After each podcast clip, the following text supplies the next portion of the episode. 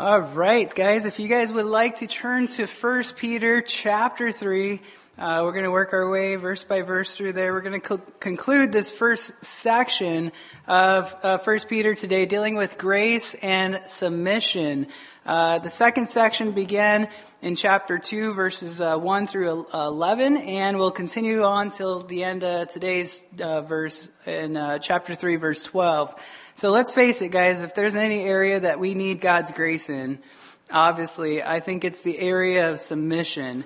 And, and, uh, that's the hot topic for today, right? Being submissive really goes against our nature. You know, we want to be in charge. We want to be in control. But you see, a life that is fully submissive, uh, is only accomplished by God's grace.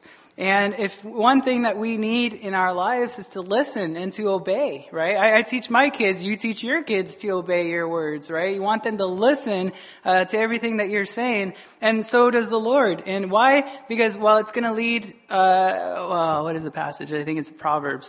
Um, they're going to have long life, right? If they if they listen and they honor their parents and they obey. So fearing the Lord also uh, has been in the context of First Peter. If you guys remember, um, he's been mentioning the fear of the Lord here and there, and I think it's very important not to neglect that part. And and uh, God wants not only to teach us to obey and to listen to His voice, but He also wants to teach us to fear Him and to walk in His ways, and, and really spending that quality time with the Lord. And I'm talking quality time. I'm not talking just, you know, I read my chapter, okay, I'm all done. I read my devotion, I'm out of here. It's spending time with the Lord, talking to the Lord. Lord, what is this talking about? Or, you know, just, just spending that, those moments with the Lord. And really that develops that uh, fear before the Lord, that, that awe, that re- respect and that reverence before the Lord. And now all of a sudden, we're want to uh, please the Lord by submitting to the Lord, by submitting to the government, by submitting to the authorities, by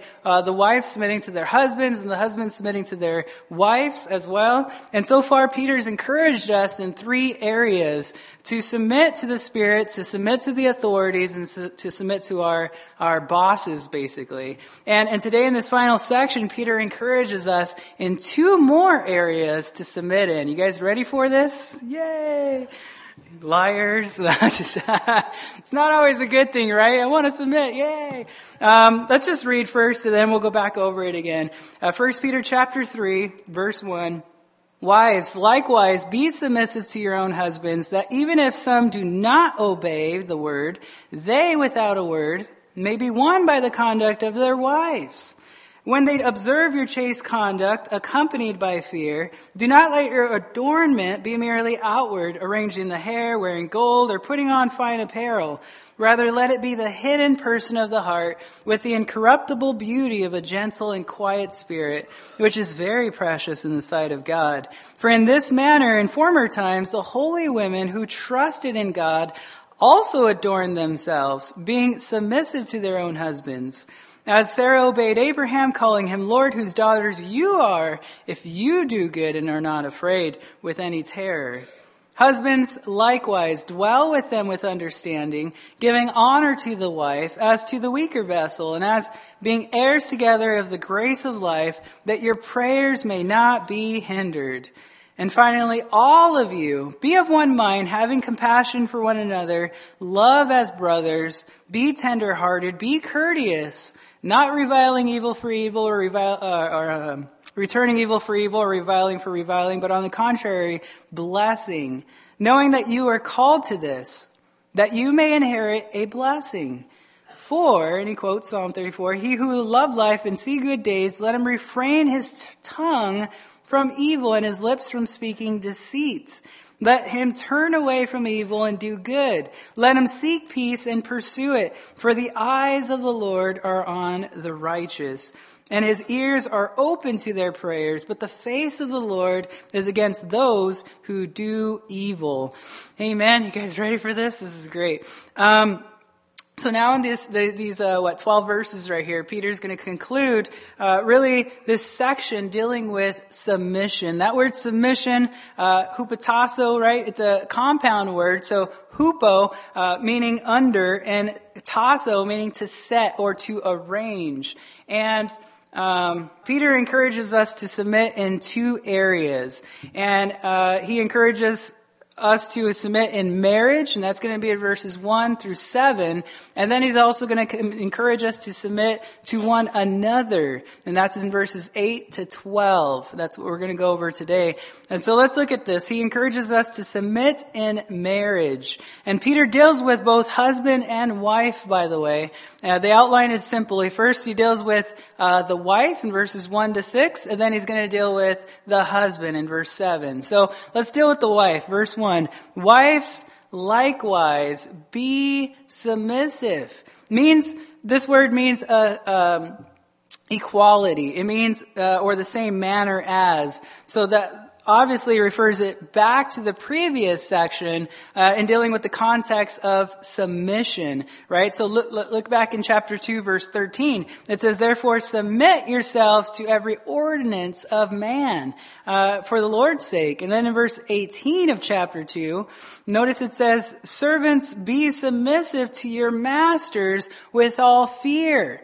And, and that's the fear before the Lord. And likewise, wives, you as well are to submit to your husbands. And that links the responsibility of the husband directly uh, to the responsibility of the wife. So just as the wife is to be submissive, likewise, the husband uh, as well as to be submissive uh, as well. So let's look at four things that are involved in what does it mean to be submissive, right? What is what is this whole idea here for the wife in being submissive to her husband? Well, obviously there there's many things throughout Scripture, uh, but right here in our passage we have four things in, that are specific. So number one, being a submissive wife involves your husband. Notice in there in verse 1, it says, Wives, likewise, be submissive to your husbands. I didn't hear an amen. Okay, that's fine. That's all right, girls.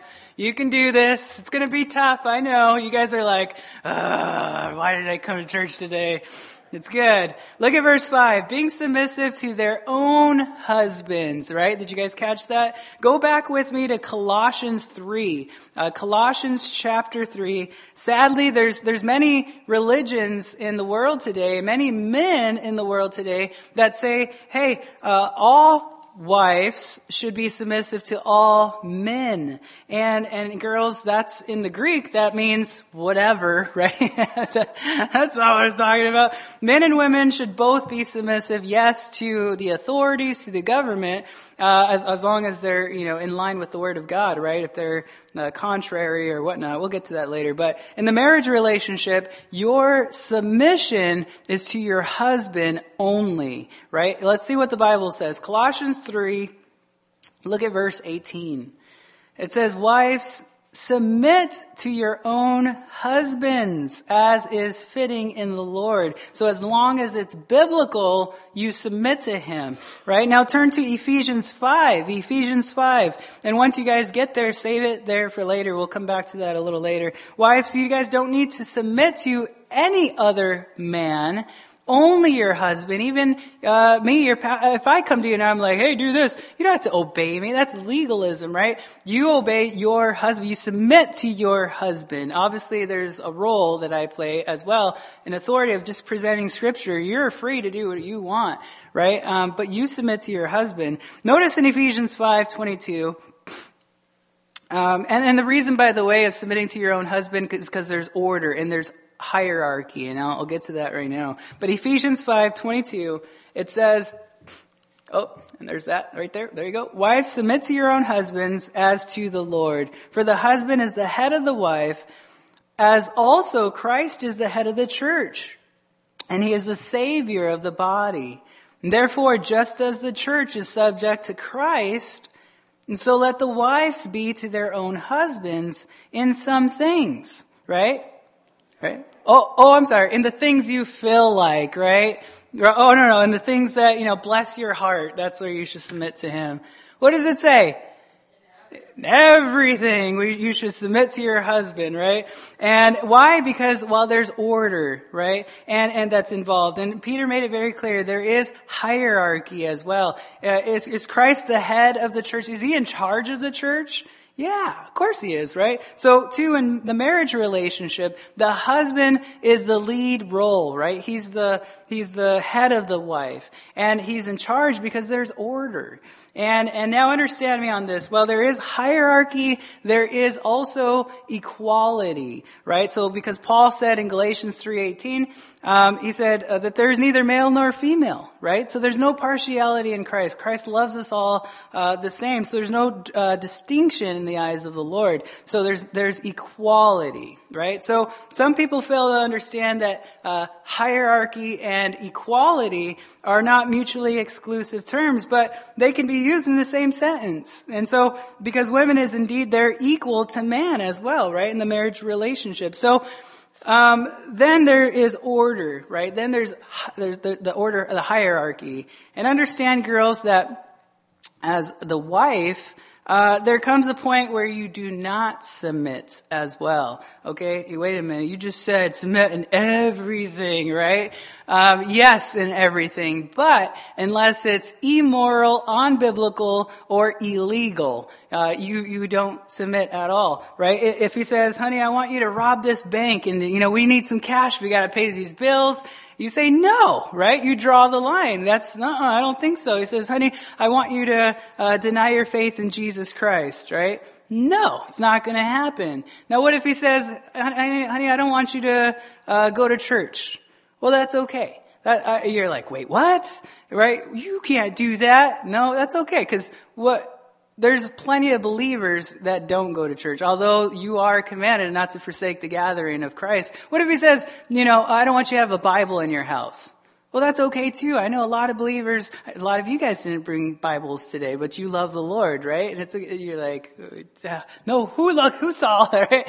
But, uh, people in China, you know, they don't have Bibles, but they, they love the Lord with all their hearts and they're willing to die and give their lives to the Lord. And so it's a beautiful thing. But, uh, and by the way, you can have an app on your phone, right? So you can kind of cheat there, but, um, but it's okay. So, what if he wants you to work or not work or you, you guys get the point, right? Um, as long as it's not illegal, unbiblical, or immoral, uh, just follow it. And listen, Wives, when you keep a heavenly perspective, all these things, all of a sudden, they don't matter anymore because you're looking to Christ, you're trusting in the Lord, and these things, they're not just, they're not a big deal anymore, right? Whatever it is. When you fear the Lord and you're looking to Christ and He's your all in all, you'll be okay with whatever your husband uh, has for you, as long as it's, well, obviously, like I said, not illegal, immoral, or unbiblical. So, uh, keep that in mind as well. And here's the problem. Oftentimes, the the wife turns to the husband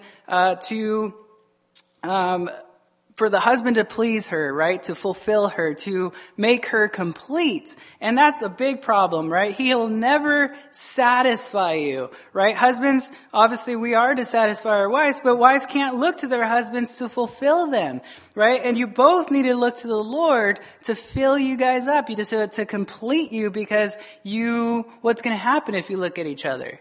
Right? You're not like me. You, are not to my standard. Thus the conflict, right? Right. How come you don't? You're not, you're just, right? There's the tension because now your eyes are focused on them and it's not focused on Christ anymore. And, and so thus the, that's craziness there. So you need to look to Christ because he's the only one who can complete you. Amen?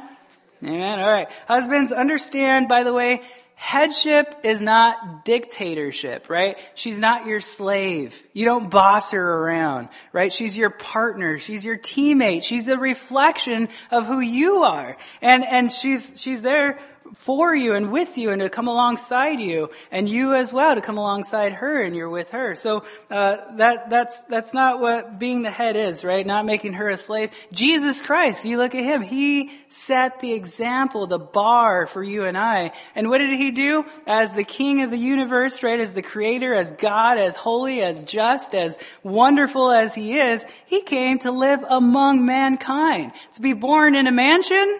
No. He came and was born in a, a barn place. Well, you guys can relate to that, right? We're in Wisconsin. Everything's like barn out here. But he came and he lived among us, but he, he didn't come in the way we thought he would come, right? He lived among, there was, there was all the animals around had his birth and it stunk. Do you guys know what happens with animals when they're there at night? It stinks, right? Um, and and, uh, but he lived among us. He humbled himself, became like us. He went through the things that we go through. He can sympathize with us, Hebrews says. And he's able to, uh, come along. But he set that example for you and I, right? In serving us. He washed our feet and said, you know, follow my, my suit, basically, right? Follow along. So, um, we're, we're to teach her. We're to be patient with her, just as Christ is, is patient with us. And he loves us, right? And, and guess what's gonna happen? She's gonna follow follow along. As you're serving her, that's what true leadership is. True leaders are not like, you go, you go first. Here you go. Let's go. Charge. Right? The leader's out in the front and saying, hey, I'll take the hit first. You guys follow my lead. Let's go. Right? That's a true leader. And so same thing in your marriage relationship. Husband, you serve your wife. You put her needs, her wants, her, uh, just, you put her above your own right? And, and that's, God's gonna bless you like crazy. So secondly, being a submissive wife not only involves your husband, but secondly, it involves your conduct, right? Your bodily conduct. Notice in verse 1, it says that even if some do not obey the word, they, your husband, without a word, not that your words don't mean anything, but they, he's going to hear you louder through your actions. He may be won by your conduct, right? The manner of life, uh, uh, of the things you do, basically, right? Of their wives, when they observe, so when they see, right? Not hear, not being nagged at and whatnot. Um, your chaste conduct accompanied by fear. And that's the important part I don't want to skip over. That fear of the Lord, that personal quality time that you have with the Lord, when you're seeking the Lord, God's just doing amazing stuff. Don't keep it hidden. Don't keep your light, you know, hidden. Keep it loud. When you pray, pray to the Lord out loud. Don't, don't keep it like, oh, he's in the room. I'm not gonna, you know, when you're reading, pray out loud. Just read out loud. Talk to the Lord. Be yourself because that fear of the Lord that you have before God is like a magnifying glass to Him. And if He's not a believer or He is a believer, but He's just not following the Word of God, you are putting up the magnifying glass in the fear that you have before the Lord. And He's being able, He's, talk about words can't express, right? Your actions are going to speak to Him louder. And you're basically witnessing to your husband and bringing him, you're restoring him back in order, right? Back in place. And so, um, this is an interesting verse, by the way, since oftentimes, uh, to submitting to your husband is based on his obedience to the word of God, right? So, uh, well, if my husband would just love me like, you know, Christ loves the church, then I would submit to him, right? No, that's not how it works, right? That's conditional love. Christ came to show us unconditional love. It's conditional love is you do this then, then I'll do that, right? Well, if you do the dishes, then I'll go and do this. If you do that, and then I'll, no, that's conditional. Don't bring that stuff in your marriage, right? Um, it, that, that it also could mean, you know, the Bible says in verse 1, if they don't obey the word, notice that could mean a, a couple of things. They could mean that they're not believers, um, and, and, you know, they never truly surrendered their entire heart over to Christ as Lord and Savior of their lives. They never actually repented of their sins, knowing that Christ died and rose again on the, uh, from the cross and the grave. Um, and and they're they're not a, a believer, right? Um, or it could mean that they're believers, but they're just not loving you as as Christ is commanding us, right? As Christ loves the church. And so, but either way you take it, they're not obeying the word of God, right? So, nonetheless, notice in verse one, even if some do not obey the word, right? The, the word, that word if, by the way, is in the first class condition. So since and indeed and in fact it is that your husband basically does not obey the word of God, right? So the point is you still need to submit to him. Okay? Why? Because that's how you're gonna win him over. And, and you'll win him over by your conduct, right? By what you do, not by what you say necessarily, because guys, um, we have this we have this thing where we just don't hear all of a sudden, right? She's like, you know, talking over here, and you're like, right? And she's still talking, and you're like, hey, what are we doing tomorrow? And she's like, what? You weren't even listening to me? And you're like, oh, I'm sorry, you're talking. we sometimes we have that in our heads, and we're just I don't know. It's a guy thing. We just know how to turn things off, and I don't know why. But um, so, uh, but the the point is, it's not saying that women you should zip it. It's saying no, you talk, you right, you communicate. But at these times, that what's going to speak louder and what God's going to be magnified and glorified through is your your your conduct, right? And and and that's the idea here. So. Um, your conduct is more important. So Peter mentions two things in verse 2. Notice in verse 2, number one, your conduct should be chaste. And that word chaste means clean. It means pure. Um, whoa, how did I do that? Okay.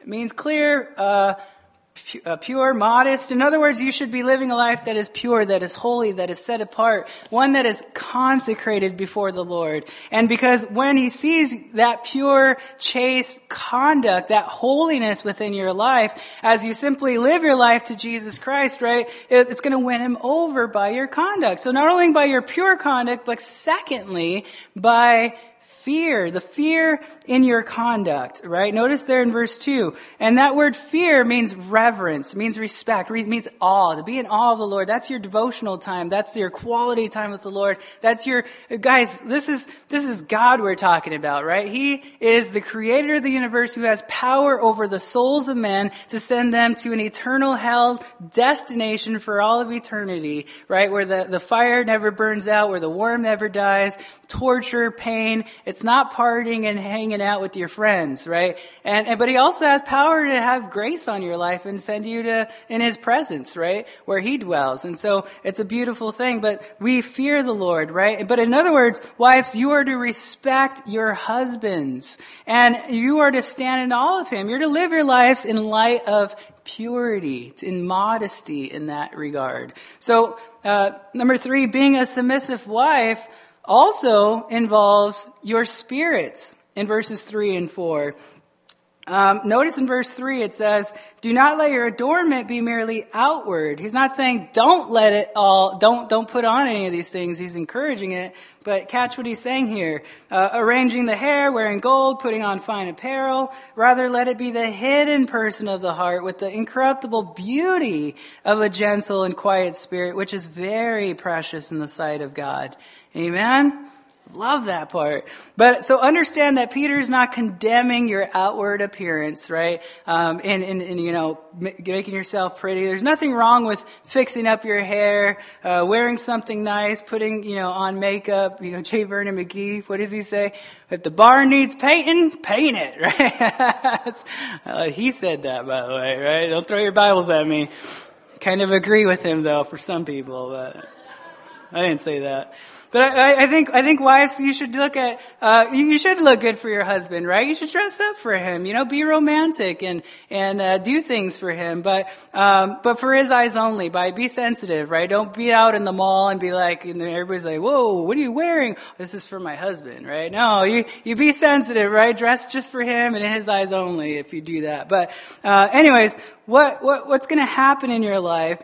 Um, is and and, and the, that's that's the stuff that's not going to win him over. By the way, that's the point, right? That's what I'm trying to get at. You're not going to cause him to obey the word of God just because you're gorgeously beautiful, right? Just because you got that appearance where in the very beginning it probably worked, right? You're like batting your eyes and you're like, "Can you go get me? Can you buy this for me?" And he's like, "Anything, yes." Oh, right? But but now that you're married, it's it's you know beauty is fading, but good cooking's lasting right? Yeah, so true. All right. Um, so anyway, sorry about that, but it's true. Hey, beauty is fading, right? It's not always going to be there. So one day you're going to be at a point where you're going to be like, honey, can you? And he's going to be like, right? If you invested in the outward appearance, you're going to be in trouble. You got to invest in the inward part, right? In the inward person. And that's the beautiful part that should have attracted him. And you need to attract him by who you are inside, not just the outward appearance, right? Which is good as well. Um, but you're going to win him over by the inward conduct of your life and, and not the outward necessarily. Um, but it's with your spirit. So Peter mentions two things about the spirit of the wife. Notice in verse 4, again, he says, rather let it be the hidden person of the heart with the incorruptible beauty of a gentle and quiet spirit, which is very precious in the sight of God. And, and, and uh, so, two things about the spirit of the wife. Number one, it is to be a gentle spirit. A gentle spirit. Notice in verse 4, a gentle and quiet spirit. Uh, and that word gentle is meekness, right? So it's, it's strength under constraints. So you have the power to say things, to do things, but you choose to hold back on that, right? You, you choose not to push the attack mode, right? The big red button on the desk, right? Um, but it's it's humble, right? And that's the idea. And then, guys, let me just a little side note too. If imagine if our marriages, you were content in your marriage, right? And I think that's the big problem in, in marriages is you're not content. You're looking at them and you're looking at TV, which is fake and fake, right? It's not real. But, but you're like, oh, if only I knew, right? And then, and then boom, there's the, and then he's looking at you like, what? Right? What's going on? Be content and, and, and be, and that's humility, right? You humble yourself and you understand that everything that has been given to you has been given to you by God, right? God is in complete control over everything. His hand uh, that He's dealt you basically is a wonderful thing. He has a plan and a purpose for your life and you just go with it. You trust in the Lord, right? With the person He's given you because that's the person He's given you, right? Um, anyways, Second, it's a quiet spirit, right? Notice there in verse 4, a quiet spirit. And this does not mean you don't speak any words, right? Or you whisper all the time, hey honey. no, quiet, uh, means tranquility. It means peace, peaceful, right? And, and wives, if you want to win your husbands over to Christ, or if you want him, uh, to win him over to be obedient to the word of God, then your spirit should be one of humility, one of peace, right? And, and, and that's the idea here. It should bring a, a when you guys have conversation together, right? Uh, it should bring just that tranquility in your marriage and your conversation with each other, that calmness, that it's not harsh, it's not hard, right? It's not yelling and screaming and throwing things and like, wow, wow, what is there, right? By the way, yelling and screaming has never gotten anybody anywhere, okay? Just so we, we all know that. So next time he does something or you do something, whatever it is, um, just take a, a, side note and be like, Lord, how could I glorify you right now? Right? And Do that and now you got your, your, your biblical perspective on, right? Your biblical lens and you're not going to retaliate in the flesh. Every, come on guys, we learned from our elementary kids, right? They, they just, boom, ah, right? They yell at each other. I see grown-ups doing that, and they act like little kids. They're just, we learn the elementary things, right? So apply that in your marriage. It's never worked, it never will work, and, and if you want your marriage to go somewhere, take a step back, guys. Hey, that's the idea, and let's, let's allow the Lord to do a work here. You know, it's not about uh, uh living a life that is, um, you know, harsh and crazy. It's about living a life that is pure and that is a soft and a, a gentle uh, word. Proverbs 15:1 says, "A soft answer turns away wrath, but a harsh word stirs up anger." Your words can tear down or they can build up. And in those times, and your conversation starts to get heated, we all know when it's coming, right? All of a sudden there's that little flag in your head where it's like, uh-oh, right? I know where this is going. She just said, or he just said, and all of a sudden it's like you got, you got an option now. Am I going to choose to be in the flesh or am I going to choose to, you know what? Let's, let's do something here. Let's make this constructive. And sometimes you need to back down and apologize and, and, and get out of the way. I don't know. You just, you, a soft answer turns away wrath, right?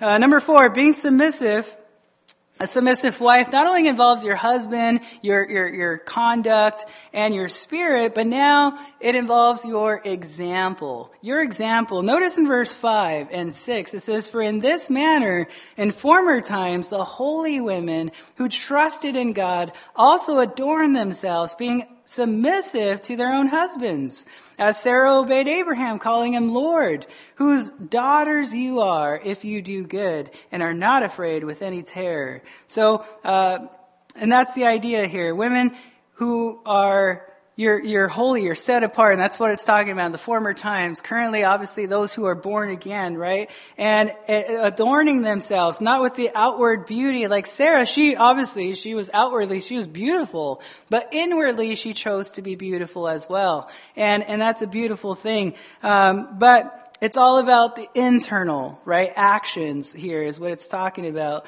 And as a result of Sarah just trusting in the Lord, she didn't look to Abraham to trust in Abraham. She looked to the Lord in all things, right? And she wasn't afraid with any terror. You don't have to be afraid or terrified of the Lord or your husband if you're doing what is right, right? If you're doing what is good and you're following the will of the Lord. So why did Sarah submit to Abraham?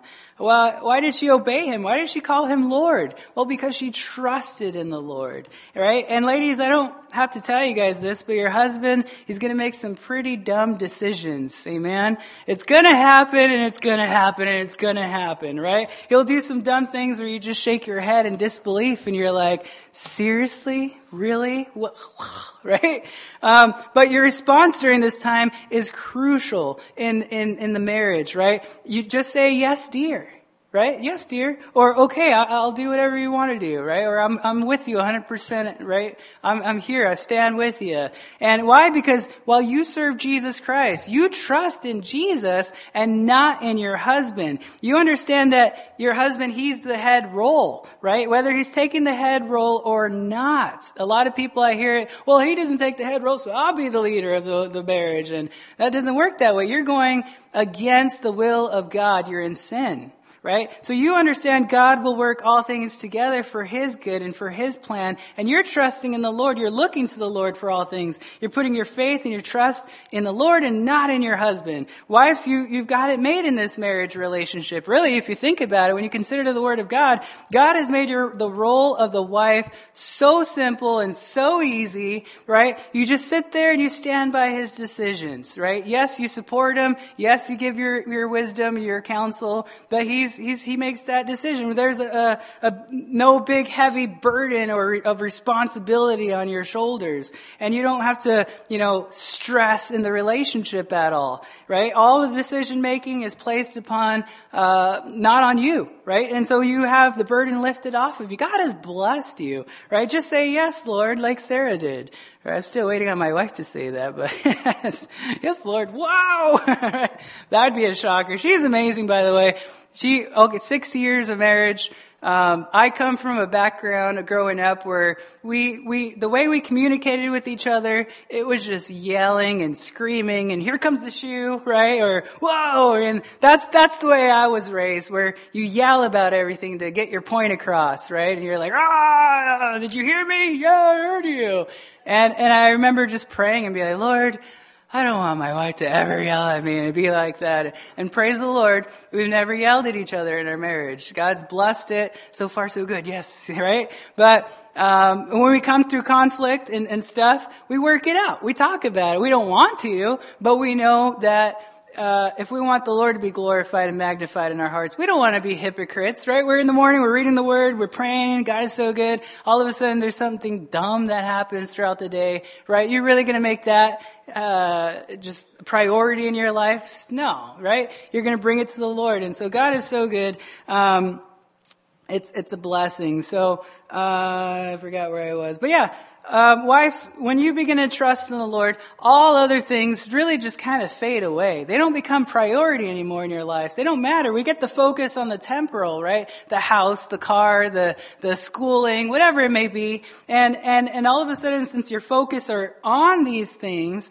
um, now comes the conflict, right? Now the fighting comes from your relationship because you're prioritizing these things above your husband. And, and, uh, that's important not to do that, right? But when you trust in the Lord, looking to the eternal, you realize, you know, you're, you're, the things we have, the material things, they're, they're just, they're temporal. They're not always here, right? And, and it's easy now to say, Lord, I, I trust you. I trust in you. You know what? He's making the wrong decision right now and I know it, right? But I'm going to stand behind him because I just want to be in your will right now. And guess what you're doing? You're winning him over by your conduct because he's like, wait, there's, you sure? There's nothing wrong? You're, you're not going to fight? You're not going to yell at me? Right? And you're like, no, yes, dear. Let's do it. I'm, I'm with you. And you're like, wait, what? and he's now looking at you. Now he's observing. Do you get the idea? And he's using his eyes. He's not using his ears anymore because he's never did, right? But you're going to win him over by his eyes. And so yeah, you'll, you'll, you pray for your husband. Lord, you know, empower him, uh, give him the strength that he needs, the grace that he needs, um, everything that he might lead and guide me to in your will, right? And, and, and God will. God will hear. And, and wives, listen, you need to step back, right? Allow your husband to be the headship, right, of your marriage relationship. Allow him to take that role. Give him opportunities to teach you the word of God, right? Ask him questions and let him talk about it. Even though in your head you're like, that's totally out of context. I don't, right? He, he might call us, right, from the church, and we'll, we'll give him the instructions, and then he can contact you later and be like, hey, so that question again, I want to show you this, and he'll go over it with you, you know? It's a beautiful thing. But give him opportunity, because when you allow him to take that opportunity, all of a sudden he's gonna, he's gonna rise to the occasion, and he'll take on that lead position. So, Let's come to the second person in the marriage. You guys done? Wives, you're like, oh, come on, already. Get to the husbands. Let's get to the husbands. In verse 7, so not only uh, for the wives to submit in the marriage role, but the husbands also submit to the wife in the marriage role, right? So uh, look at verse 7. Uh, likewise, so just like he said, likewise the, the wives in verse 1, same thing in verse 7 for the husband. So the husband is to submit to the wife, but not the same sense as the wife, right? The whole context is speaking about submission, but the husband is not to submit to the wife as it pertains to her authority or her uh, headship uh, role in the marriage because that would be reversing uh, the roles here, right? Ephesians 5:21 says submitting to one another in the fear of the Lord. There it is again. Your personal relationship with the Lord, that's what's doing some impact there. That's what's allowing you to submit to one another. So how does the husband submit to his wife? Well, he submits to her by understanding her, right? What, what's her desires? What's her wants? What's her needs? What bothers her? What's her trials? What does she want to be when she grew up? What does she want to do in life? What, what legacy does she want to leave behind? Do you know your wife? I talk to people and they've been with each other for 40, 50 years and they still don't know each other. They're like, man, I haven't, I don't remember the last time I, I went on a, a date night with my husband or it's like, wait, what? Right? Guys, what are we doing? You don't just live with them, around them. You dwell with them. You're together with them. You're a team together. You get to know them. You ask them inner questions that really stir them up. Hey, what's, what's something that's, uh, uh, what's your strengths? What's your weaknesses? Husbands, we ought to know these things. What, what we're guys. And so what's the, the natural mentality? We don't care, right? We're just like, uh, it's a work, yes, but you, it's a work that's profitable, right? You're gonna be blessed when you choose to walk in this way. So the husband is to place her above himself. Read Philippians, right? That's the idea. Clearly we're to dwell with her with understanding. And it's a personal and practical submission uh, to her that we are to live or to give her. So if we're submitting to her, it's going to involve three things according to our text here. And number one, it should involve understanding. Notice there in verse 1, husbands likewise, so just like you submit to the authorities, just like you submit to the government, right? Just like you submit to the masters, and just as the wife submits to the husband, so too the husband is to submit to the wife. And understanding, this word is used 244 times in the New Testament. It's the gnosko, right? The, it means to know, to perceive, to know by experience, right? We would say to be aware of her presence. And husbands are to be aware of how her uh, your wife feels, right? We need to know by experience and understand, you know, what is she going through? You know, what is her feelings? What is her desires? What is uh, her wants and her will? What is the what's what moves her, right? Get to understand her, get to know her. Guys, go on a date night. Make that your your get your calendars out right now and set up that date night, right? Go somewhere where it's nobody else is with you. You guys get the eye to eye contact in, for right? You're talking to each other, communicating, and and you you guys just ask each other questions. Go over it again. It's like Revelation 2, right? Go back and do those things. When you guys were fired up and in love with each other and that passion was there, right? Go back and do those things again. How can we not do it? Go skating. Go do what was it? Go do it again, right? So, uh, same thing. Um, but I'm getting too excited here. I got to slow down. We need to we need to submit to her, right? And and and uh, really put her will above your will, right? And I know it's really hard for us as the men because we're like, no, it's my will, right? Be done, right? But but according to Philippians, Christ came and he taught us a whole different mindset here. So the husband is to submit to his wife. Biblically is by understanding her, and secondly, it involves. Um, honor. Notice there at the middle of verse 7, it says, giving honor to the wife as to the weaker vessel, and as being heirs together of the grace of life, that your prayers may not be hindered. So we are to honor our wives. Why? Well, because she's the weaker vessel. And honor, mentioned 43 times in the New Testament, it means something that is very precious, right? Something that is very valuable, something that has a very expensive price tag on it. Uh, I, I love it at Walmart, I used to go and the little price checker things, I'd grab my wife's hand and I'd go! Priceless. Yeah, right? Uh, you're priceless. Yeah. And she's, oh, right. It's a, and it's true. She is priceless. There's value. I love my wife. Because I love my wife, when conflict arises, it's easy for me to bring her and restore her and myself back in line with the Word of God. Why? Because there's worth that I see, right? And there's some marriages, there's no worth, right? And they're like, this is not worth it. What does that do? That does damage to her heart.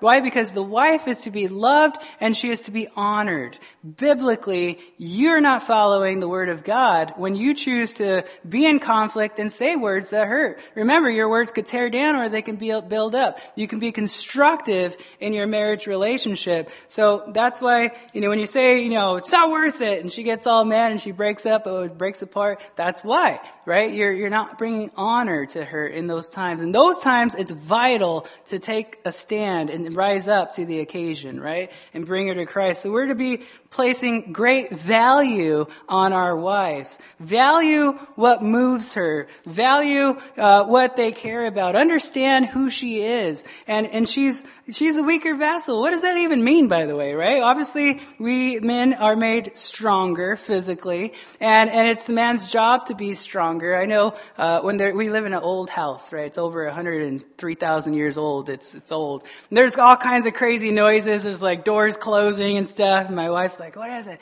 And I'm a little tempted to be like, "You go check," but I got to be the man, right? I got it. I'm, I'm good. I'm gonna go check, right? We got to show her that we're there to protect that her, right? So um, she's the weaker vessel. Protect her. Bring her to a place of honor, right? Let her know that she how precious that she really is, and and. Uh, the weaker vessel, by the way, could have, I don't know, I think a different meaning. Physically, I've seen women that are definitely not the weaker vessel, right? You're like, oh, I'm sorry, right? They can crush you. But, but I've also seen, uh, it, it, could mean spiritual as well. So, uh, our wives should be held in the place of honor, precious, priceless, um, uh, uh, irreplaceable because they they have a gentle and a sweet spirit about them. I noticed that about my wife. She, I could just be soul here and, and she's got way more wisdom than I do, uh, uh, way more, right? She says something and I'm like, wow, you're amazing, right? There, there's just that sweet spirit about them where they, they hear I don't know. I don't know how to explain it. It's kind of weird, but um, they're just more sensitive to the spiritual things, I guess you can say. But there's there's a meekness to them. There's a tranquility. There's a peace about them, right? Uh, that they have in their life. So according to the end of verse seven, Peter says both of us are heirs together in the grace of life, right? So we are a team. We're working together, right? And not slandering each other, but we're building each other up. That was my downfall early on in our marriage where I'd be with my buddies or my brothers and I'd be like, yeah, my wife. And, and then I'd say something and it's, it's not necessarily lifting her up. So it's like right here and it's not way down here. So I'm not like saying anything bad in my mind, but I still was slandering her and I didn't realize it. And she was like, baby, I really don't like it when you say that stuff in public. And I'm like, right? And it, I, have had to learn a lot of things in my marriage. And, and it's true. We got to build each other up. We can't be tearing each other down. So when you're around your buddies, lift up your wife around them. It's a good thing. So, weaker vessel, right? So, um, according to the end of verse 7, heirs of life. And, and also, number three, it involves prayers, right? Verse 7. Look at the end of verse 7. It says that your prayers may not be hindered. And this is the reason why we should submit to our wives, husbands, right? Placing her above ourselves, making her precious, making her honorable. And why do we dwell with them with understanding? Well, why are we uh, aware of how they're feeling? Well, it's, it's, it's so our prayers would be answered, right? Guys, if you guys feel like your prayers are just not being answered, um, I may I suggest uh, that you submit to your wife, so that you get to know her, that you understand her, that you dwell with her, that you under, you know, see what she's going through, and you put her needs above your needs, and you place her above yourself. Are you dwelling with them with understanding? Are you aware of how she's feeling? What is she going through, right? And so, are you honoring her? Uh, is she priceless? Is is she? Um, irreplaceable, right? In your mind, is there like, oh, there's other people? No, it's, it's who is she, right? And uh, are you honoring her? So um, I think the coolest thing. Um, I'm not really a football guy. Sorry, guys. I like watching football, but not that much, right? But um, I, it was cool because the football game was on. My wife's like, "Let's put something on." I was like, "Yes, it's on!" And uh, and uh, I just barely started watching, and then she's all, "You know, I really want to talk to you." And I was like, boom, turn it off, and you give her full attention. And I noticed her face expression and like, you know, and I was like, you just stop. Those little things make a big deal in her life. Why? Because you're placing football above your wife or you're placing it below your wife, right? You're prioritizing in your marriage and you're not allowing your house, your car, your job to be above who your wife is. You're placing her above all of these other things. Those are all just things that God will provide nonetheless, right? But your wife, she's only there, this, this life is only one life that we live, right? She's there and what if she's gone? Guys, we take things for granted and we shouldn't, right? If she's gone, that you wake up in the morning, there's a lot of things that are going to be different in life, and it's a sad, sad thing. I have a lot of people that have come up to me and say, you know, cherish, they're squeezing my hand, right? And they don't let go, and you're like, ah, and cherish your wife, right? Don't you ever let her go, and you be good, and you honor her, and it's like, yes, yes, sir. and it, but they come from a background, they have a past, right? And they know what they're talking about. And so I would listen up. But men, um, your, your prayers could be hindered for years, and that's a sad thing. We're the head of the household, we're the leaders of the home, and it's up to us to take that lead. Wives, uh, you play a major role in that. You can hinder uh, that leadership role, or you can encourage that leadership role uh, in him, right? There's no such thing as a leader without a follower. Amen? Right? So you play a super important role. He can't lead unless you're following. So let go, right? Back off. 1 Corinthians 11, 7 says, but woman is the glory of man. So the glory of man is woman, right? So men, your wife is a direct reflection of you. When you speak bad about her, you're speaking bad about yourself. And, and so whatever your attitude is and your character toward God is, uh, will be the same character and attitude that she'll have toward you right? So you uh, be real with her in your walk with the Lord as well. Are you in full submission, you know, to the Lord Jesus Christ? Are you putting Him first? Is He the head? Is He the lead of your life? Is He uh, that if He is, then your wife is going to follow naturally, right? But if she sees that you're all of this other stuff is priority above your life, and God's somewhere down here, right, where you're like, oh, I just pick up my Bible when I go to church, right? Uh, she's going to see that, and she's going to treat you the same way you treat the Lord. Lord. So cherish your walk with the Lord, and she's going to see that and observe that that that conduct that you have. Um, so. Wives, you can't, you can't blame your husband for your responsibility either, right? You can't say, well, if my husband would submit to, uh, I'm not going to submit to him because he's not, you know, submitting to, uh, he doesn't love me like Christ loves the church or whatever it may be, right? Whatever question. That's not how it works, right? Remember, that's conditional love. Well, if he does this, then I'll do that. No, it's unconditional. Guys, the same is true for you and I. Well, I would love her more if she would just submit to me. No, that's not how it works. Our obligation is to the Word of God and are based on not her performance, but based on the performance of the Lord, right? And so we look to the Lord, we don't look to the performance of our spouse, right? That's not where our obedience lies. And, and we're responsible unto the Lord as the husband over the wife. Christ loved his love is uh, unconditional. It's not conditional. So we look to Christ Jesus for everything. We depend on him for everything. And we're receiving from him to fulfill us, to sustain us, to hold us together, right? And not our spouse. The moment you look to your spouse, Amen. Do we all understand this, right? We all do. We look to our spouse and, and what happens? Everything crashes and falls apart. But when you trust in the Lord, He could be the, the craziest wackadoo in the world, right? And yet you're still walking around with a smile what? Right?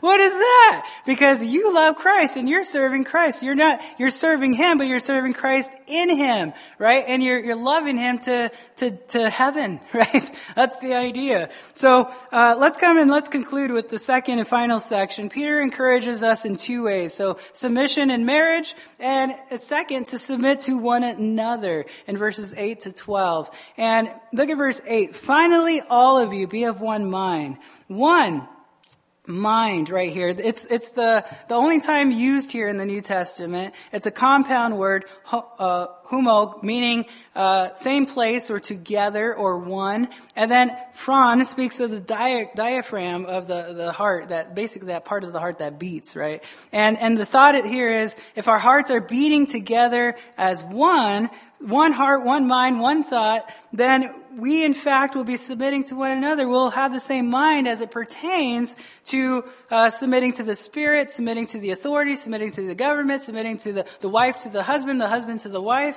right? And finally, all of you be of one mind, be of the same the same heartbeat with one another and putting their needs above your own. Philippians 2 4 says, Let each of you look out not only for his own interest, but also for the interest of others. Let this, this mind be in you, which was also in Christ Jesus.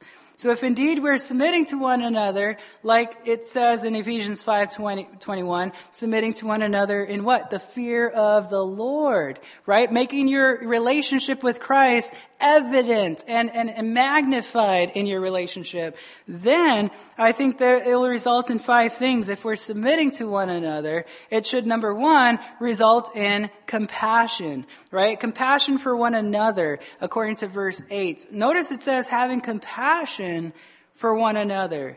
This word compassion, uh, like the other words, kind of the, the, only time used in the New Testament, and it's found here. And it carries the idea of sympathy. We're going to be sympathetic toward others, right? We're going to say, brother, I feel your pain, right? It's the idea. We're going to have the heart that is broken for others. And, and, uh, and it's true when you guys, you know, come to me and you guys are talking about certain things that have happened or you've gone through health issues. I feel it, man. I don't know. You guys feel it too, right? You're, or if it's something that they're, you're in tears and you're like, oh, I don't know. I am in tears. I feel you, man. Or they're like, I got cut right here and you're like, ow.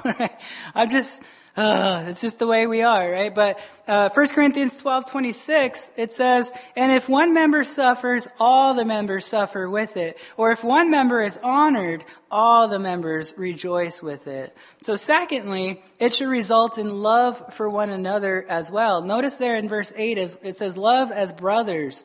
And this word love, by the way, is not the Philadelphia love. It is very similar, but it's Philadelphios, right? It's a different word. It's loving someone as a brother. And it's very close to the brotherly love of, um, uh, outlined for us in Hebrews 11 verse 1. So, uh, number three, it will result in being tender-hearted toward one another. Tender-hearted toward one another.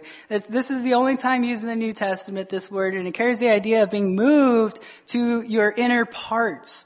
And, and we're, we're so moved, we're so affected by what someone else is going through that we actually feel their pain.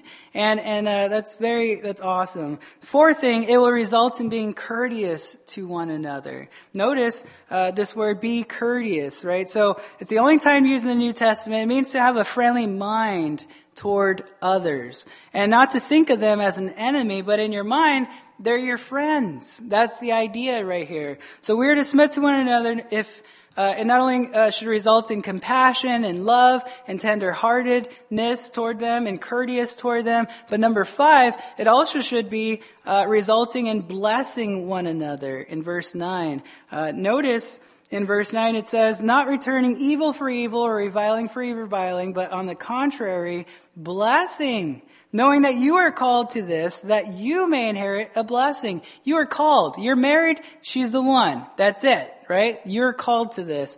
Uh, in, uh, Jesus says in Matthew 5:44, he said, "But I say to you, love your enemies and bless those who curse you." Right? We, that's something only God could do in us, and it's pretty amazing.